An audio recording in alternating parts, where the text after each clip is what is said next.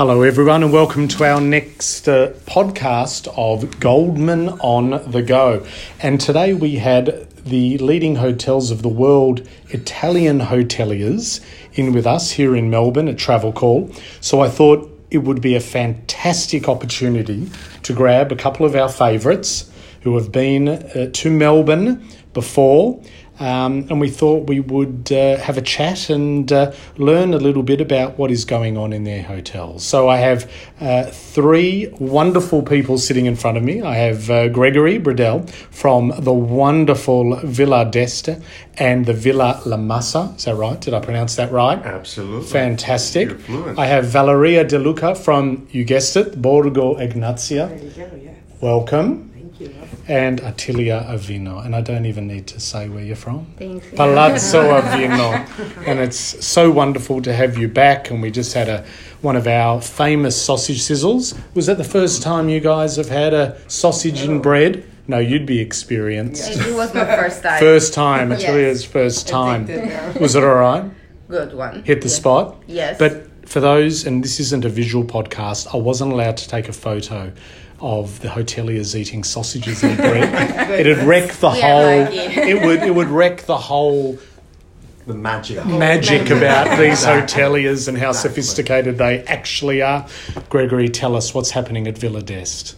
Well, Villa d'Este is, you know, it's still closed because we're undergoing our annual renovations. yes. We're uh, gearing up for the opening on March 7th. Isn't it wonderful? You can just close a hotel. We can just close the and then you do all the work you need to do. So and then when we- it opens for the season, it's spanking ready. So we start afresh every year, and uh, and then it avoids for us to have to do some noise when the guests are staying Yeah. with us. So you know, it's uh, Villa d'Este is gearing up towards its what is going to be its 147th season. Wow. So unbelievable history there.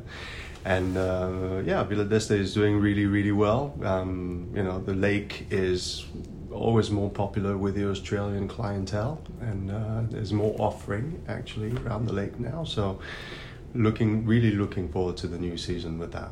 And then, um, and then the, the big news is really more about Villa La Massa, Mm. uh, the, the sister property we have in Florence.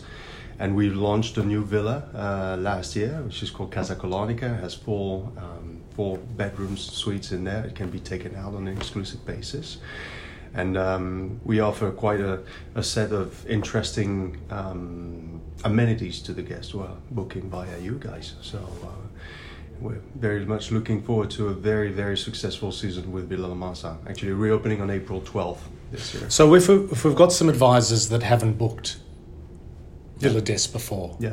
what just how many nights should you look at a stay? Is there an average stay for an Australian?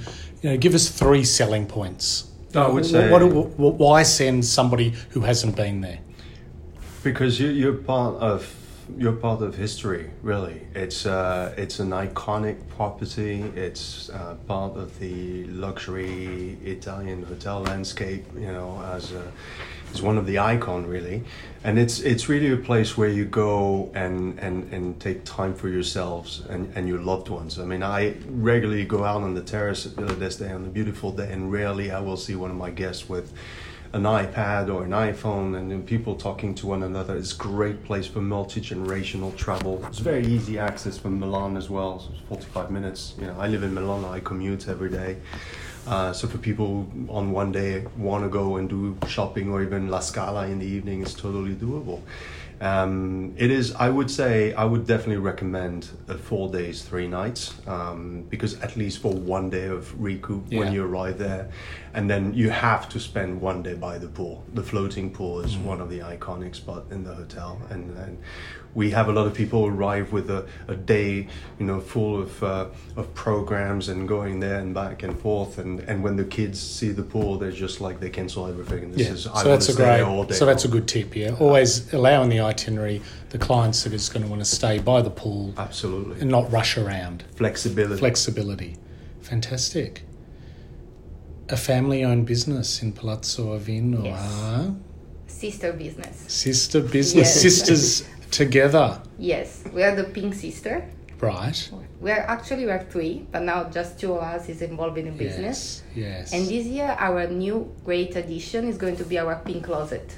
Right. So Yeah. tell us about that. It's going to be a boutique that we are opening in front of the hotel. It's going to be the mm, let's say the mm, the cherry on the cake because you are you are, you are in our house and now you can actually step in our closet.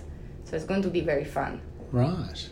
And also that just don't forget about our beach club and the pizza in the beach club. So tell us about that.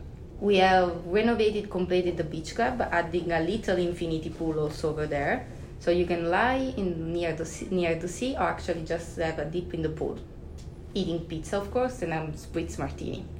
Mm. Sounds terrible, yes. huh? That sounds terrible. Yeah. Oh. Something they feel someone has to do that because we have almost 100 different types of martini.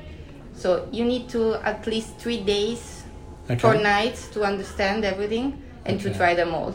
Okay. It's a tough job, And, what, and tell me, tell me the guests that come to Palazzo Avino. I mean, are they after relaxation? Yeah, are they they- exploring? What are they, doing? They doing? can do both actually because Ravello can be like the base in the Amalfi Coast to move around. So during the day you're going to explore Amalfi, then Positano, even Capri, and then move back to the quiet. So you are, you are not in the crowded part of the Amalfi Coast. so you can. So how far is it to those places? 45 minutes maximum Okay. with Positano, one hour by ferry to Capri, so it's very close. Okay. So base yourself at Yes. a hotel. And then move And then- around for a couple of days. Just don't forget to spend one day at least at the beach club because you're going to be just relaxed for the, the other days uh, out there you're going to be around. Great.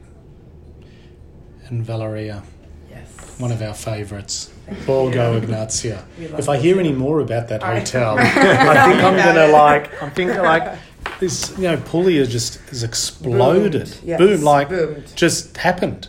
Boomed like crazy from, I mean, not from out of nowhere, but No, but it know, sort of had that tipping it, point. but You know, you talk about a tipping point in destinations, yeah.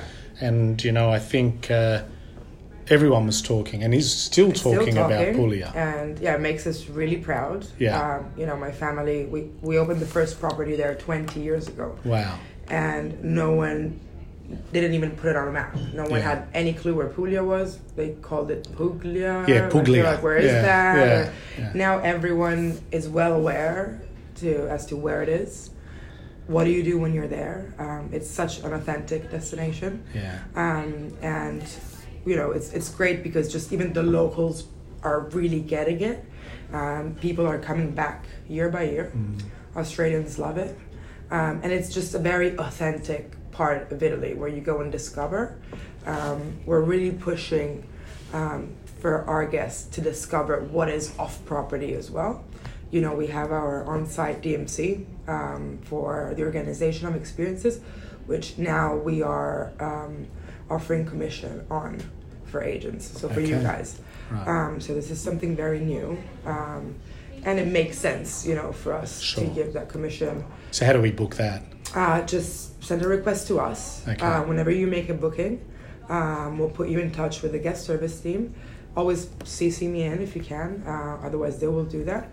Um, we'll put together an itinerary with you, um, customized, you know, according to Sure. the type of customer you have, um, and then uh, we will uh, we will send you the um, the price list, and that will be all commissionable because none of the prices are public, right? Okay. So it's something that we can work on together, and you know, it's good for you to gain something on it Mm. because it, at the end of the day, you are promoting the destination as Yeah. well. So that's No, absolutely. great. Yeah.